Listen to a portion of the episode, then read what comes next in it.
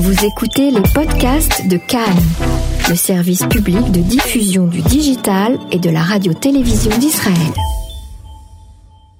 On y va. Gilles Taillet, bonsoir. Bonsoir. Vous êtes juste sur le chemin du retour de la dernière opération lunette. Il s'agissait de la 27e opération lunette. Vous rentrez de Kiryat Shmona en direction de Tel Aviv. Racontez-nous ces trois jours d'action humanitaire sur le terrain en Israël avec les French Doctors. Écoutez, c'est toujours le même bonheur, c'est toujours euh, le même épuisement à la fin, mais avec une satisfaction énorme, celle d'avoir accompli un travail, d'avoir accompli une mission, d'avoir euh, réussi euh, notre euh, notre mitzvah, puisque c'est un rendez-vous qu'on a maintenant depuis 27 ans, comme vous voulez le rappeler.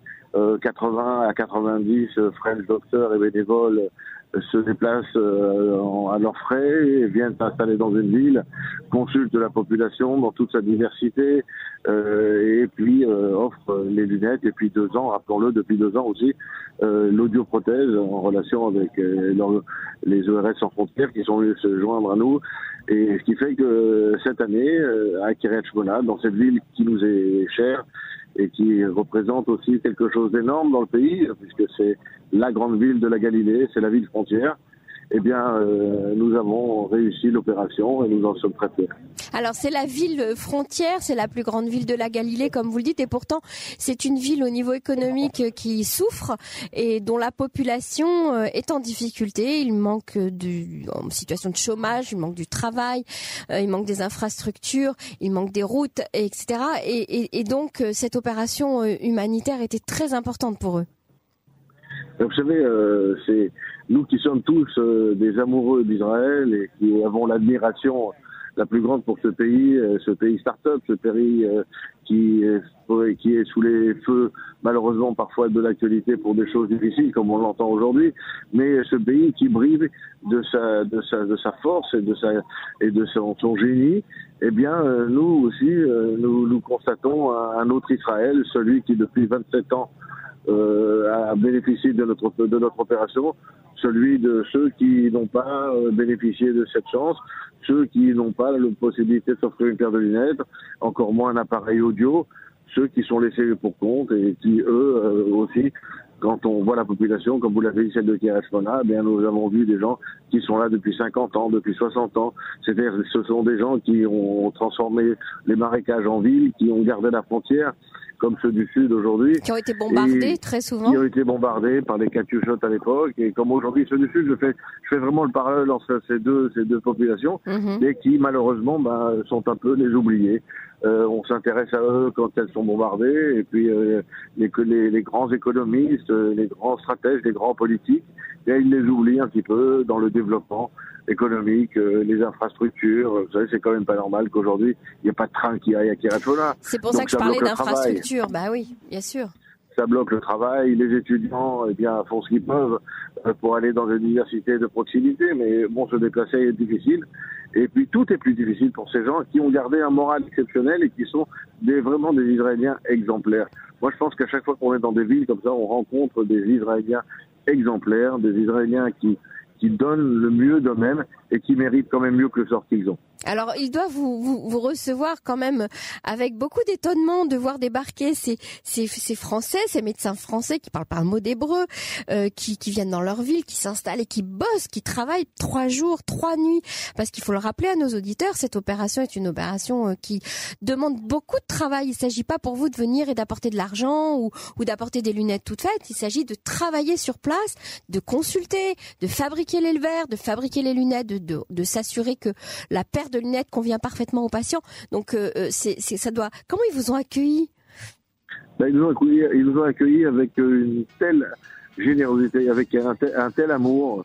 Euh, on en est tous émus. Quand je vous le dis, quand on ressort cette opération, on est tous épuisés mais on est rempli d'une force et puis d'une dose de, bonheur parce qu'on a vu des gens extraordinaires, on a vu des gens qui nous ont montré combien ils étaient touchés par notre venue, combien ils se posaient des questions. Est-ce que c'est vraiment tout ça Vous êtes tous venus pour nous euh, Ils nous posent ça en question permanente et, et, ils en sont étonnés et puis ça leur fait du bien.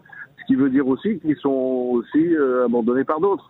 Mais c'est ça le problème. Et nous, en tout cas, on, est là pour leur dire et on leur témoigne notre amour, notre fidélité. Et puis quand ils voient la structure, parce que c'est vrai que quand on se rend dans une ville comme Tirefona ou toutes les villes dans lesquelles on s'est rendu jusque-là, c'est euh, une logistique énorme. Ce sont des tonnes de matériel. C'est un gymnase entier qui est mis à notre disposition.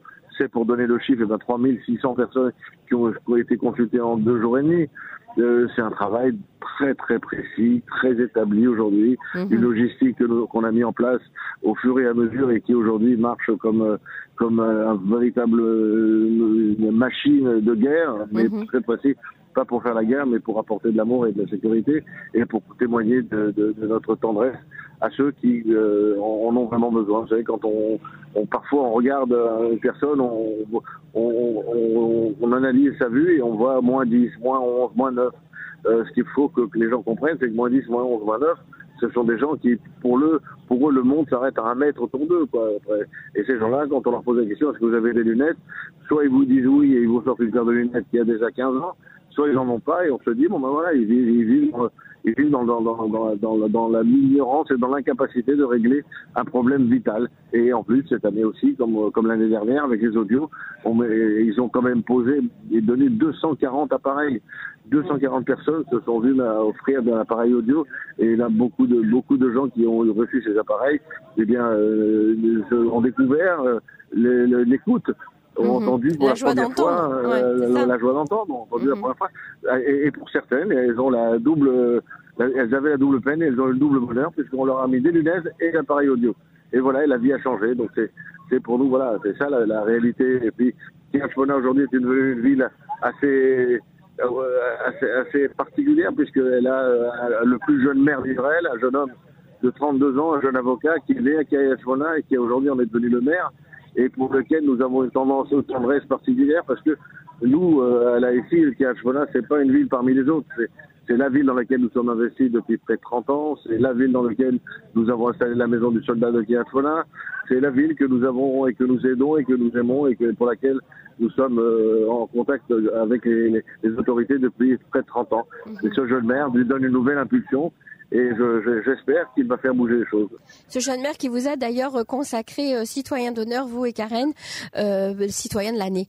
Merci euh, Gilles Taïeb en tout cas pour ce témoignage. Merci pour cette mission humanitaire en Israël. Et on vous retrouve très bientôt sur les ondes de Cannes.